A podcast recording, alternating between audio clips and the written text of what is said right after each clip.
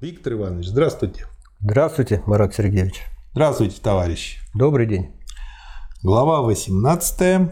Повременная заработная плата. Давайте вспомним, что мы рассматривали в предшествующей главе и немного пораньше. То есть вот капиталист, имея первоначальный капитал, часть его отправляет на приобретение средств производства, а другую часть на приобретение рабочей силы. И вот получив во временное пользование рабочую силу, он принуждает ее трудиться больше, чем нужно для восстановления и, сказать, э, восстановления собственной рабочей силы, стоимости рабочей силы, и получает прибавочную стоимость. И вот это все Маркс рассмотрел, и мы вместе с Марксом. А предшествующей главе э, Маркс обращает свое внимание на этот переменный капитал. Точнее, уже не переменный капитал, а те денежные средства, которые получает рабочий, который продает свою рабочую силу капиталисту.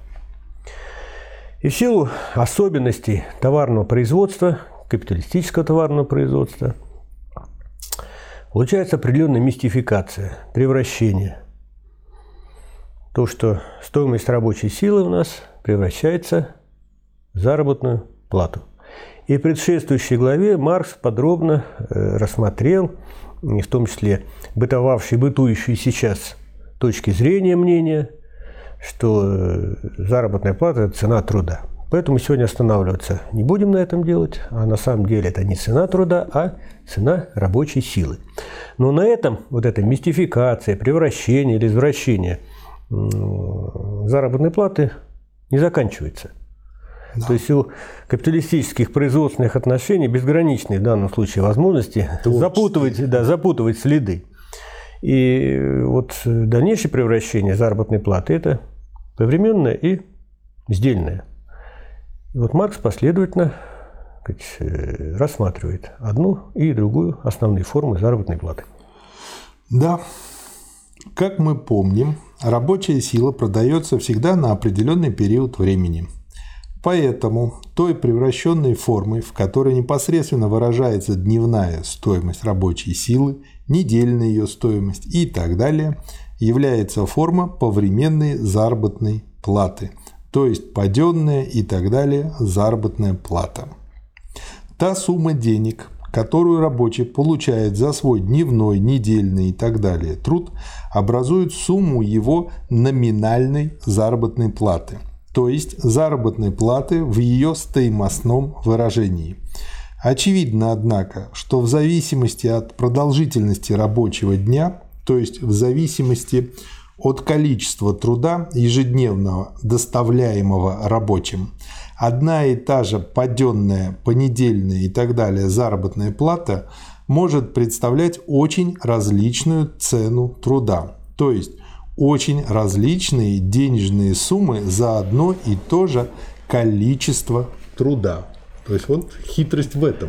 Да, вот можем остановиться на этом моменте. То есть Маркс вводит два понятия, две парные категории. Это номинальная заработная плата и реальная заработная плата. И вот те выводы, которые э, Марс делает э, в этой главе, они очень актуальны сегодня, сейчас. Угу. Значит, ну, давайте напомним. Значит, номинальная заработная плата – это сумма тех бумажек, денежных средств, которые получает рабочий. Ну, сейчас на карточку перечисляют, неважно. Вот. А реальная заработная плата – это та, та, сумма, та совокупность предметов потребления, товаров и услуг, которые может на эти денежные сказать, э, средства купить. Да. И что здесь происходит? С этим сталкиваемся сейчас ежедневно, что уже, э, скажем, более развитый период капитализма, именно монополистический капитализм, не глупые экономисты и политики буржуазные изобрели такое замечательное средство, которое называется инфляция – вот. И вроде бы это не их вина. Да, значит, инфляция такое средство, которое вот эту самую реальную заработную плату понижает. Вот. И поэтому те рабочие, которые, скажем, не борются за повышение реального содержания уровня заработной платы, они с чем сталкиваются? Тем, что все дороже и дороже. С каждым днем, с каждым днем, с каждым периодом на эту да. номинальную заработную плату можно купить все меньше товаров. Поэтому э, вот практически как вывод вот из того, что э, Маркс написал, он очень важный для тех сознательных работников, прежде всего рабочих, которые ведут коллективные действия. Да? Важно, скажем, в своей борьбе, в своих требованиях учитывать этот момент. И не просто требовать, э, скажем так, компенсировать номинальную заработную плату на уровень инфляции, на уровень повышения потребительских цен – Потому что это иначе будет известное такое выражение, известное сравнение. Это постоянная попытка бежать вверх по эскалатору, который движется вниз. Ну да, будешь иногда опережать, но потом а, а станешь отдохнуть, и тебя опять скатит э, этот эскалатор вниз. Поэтому надо выдвигать требования повышения реального содержания уровня заработной платы. Вот вроде такая сложная формулировка, но на самом деле она простая. То есть надо требовать полной компенсации инфляции, роста цен, и плюс небольшого опережения. Да. Ну вот если мы вспомним практику, историю совсем так сказать, вот, современного рабочего движения, то такие примеры есть у нас.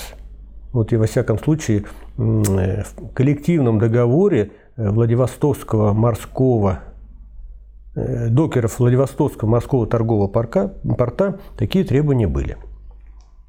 Давайте дальше пойдем. Отлично. Таким образом, Существуют методы понижения цены труда, независимые от уменьшения номинальной паденной или понедельной заработной платы.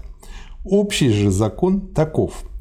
При данном количестве труда в день, в неделю и так далее размеры паденной или понедельной заработной платы зависят от цены труда, которая, в свою очередь, изменяется или вместе с изменением стоимости рабочей силы, или с отклонением ее цены от стоимости.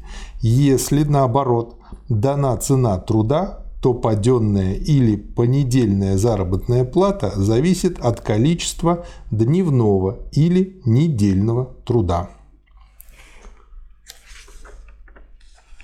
Если часовая плата фиксируется так, что обязательство капиталиста состоит не в том, чтобы выдавать определенную дневную или недельную плату, а лишь в том, чтобы оплачивать те рабочие часы, в течение которых ему угодно дать занятие рабочему, то капиталист может сократить время труда рабочего по сравнению с теми размерами рабочего дня – которые первоначально послужили для определения часовой платы или единицы измерения труда. Так как эта единица измерения определяется отношением и дальше как вы видите на экране, дневная стоимость рабочей силы сверху дроби, а внизу дроби рабочий день данного числа часов – то, разумеется, она теряет всякий смысл, раз рабочий день перестает заключать в себе определенное число часов. Связь между оплаченным и неоплаченным трудом уничтожается.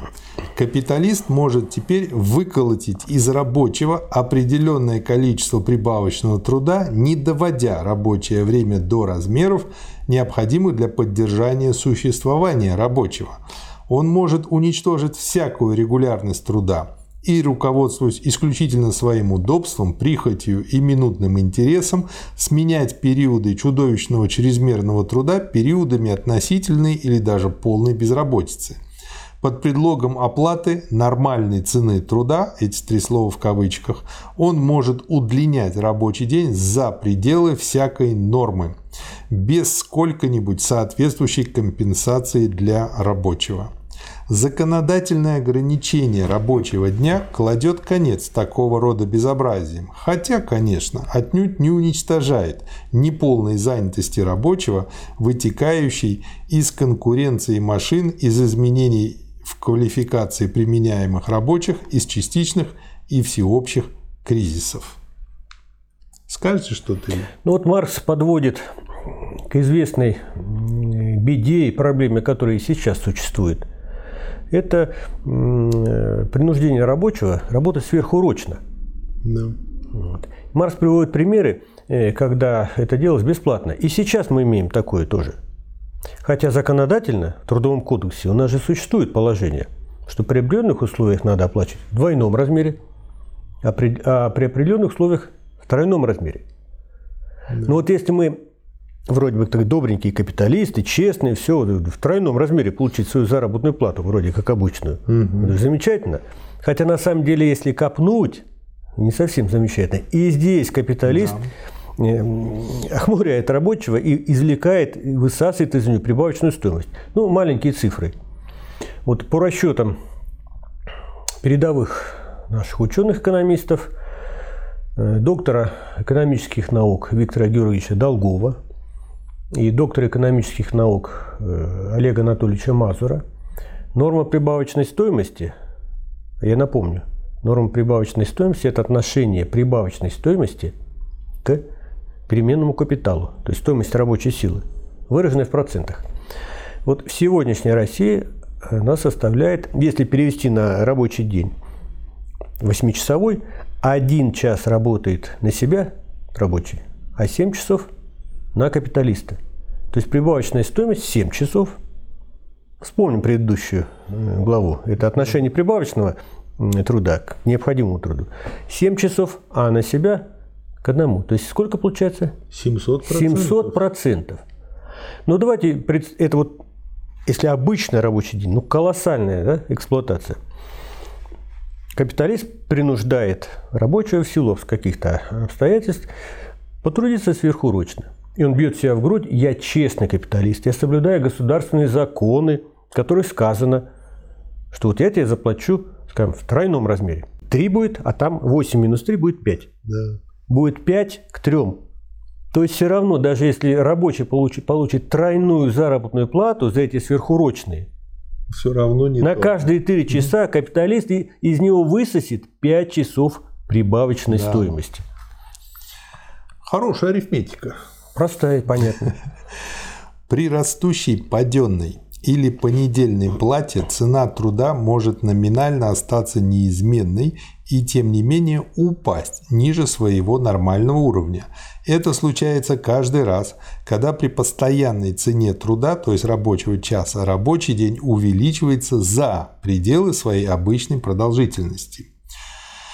Вследствие этого во многих отраслях производства, где преобладает повременная оплата при отсутствии законодательного ограничения рабочего времени, само собой выработался обычай считать рабочий день нормальным рабочим днем.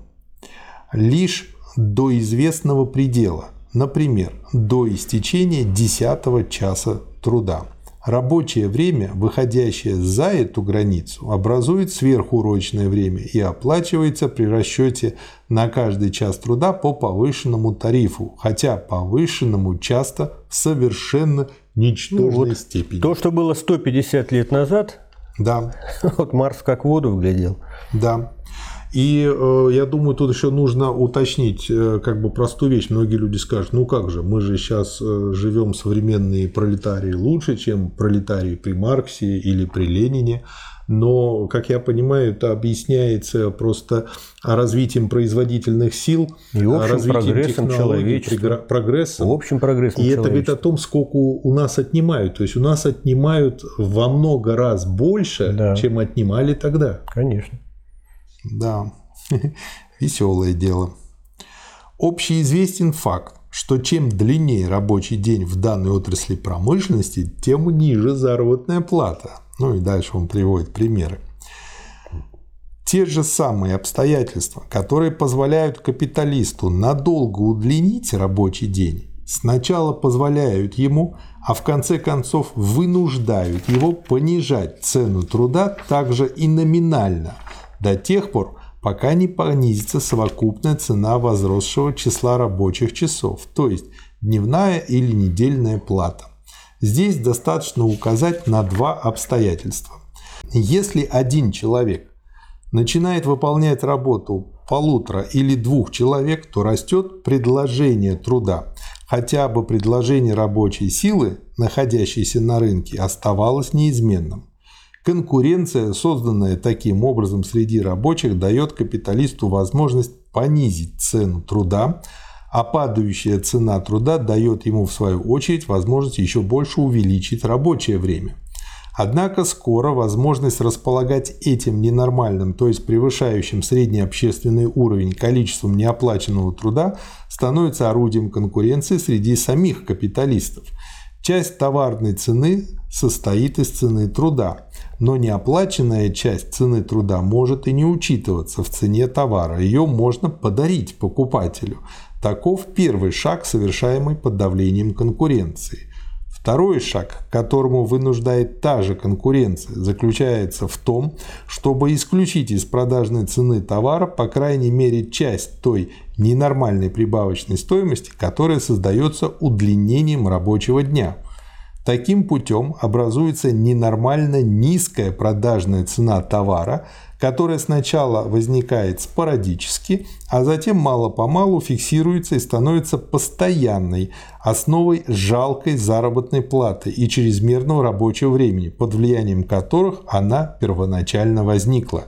Мы лишь намечаем здесь это движение, так как анализ конкуренции не входит пока в нашу задачу. Да. Что добавить? Добавить? Ну, если здесь мы уже подошли к концу этой главы, значит, давайте вспомним ту главу, где мы рассматривали рабочий день.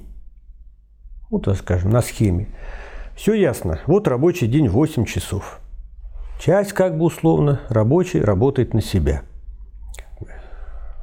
Восстанавливает, возобновляет, воспроизводит стоимость рабочей силы. Вот так. А часть большую, здесь дело не в количестве, большую, на капиталиста. Создает прибавочную стоимость, которую капиталист безвозмездно присваивает. Да. На основании все, закона стоимости, экономических э, законов капитализма. Вроде бы видно, вот она эксплуатация, наглядно. А в заработной плате этого не видно. Все мистифицируется и скрывается. Потому что вот та часть, которая идет рабочему, вот его заработная плата, mm. соотносится ко всему рабочему дню. Вот что такое дневная стоимость рабочей силы? Это отношение стоимости рабочей силы ко всему рабочему дню. И получается, вот ты отработай мне сегодня 8 часов, я тебе заплачу вот столько-то. То есть твой час стоит столько-то. Угу. То есть тайны прибавочной стоимости здесь вообще не видно никакой прибавочной стоимости. Нету. Здесь получается, что заработная плата на поверхности буржуазных, буржуазных сказать, производственных отношений выступает как цена труда. Да. Все чисто. Мало получаешь. Я не виноват. Я капиталист. Плохо работаешь.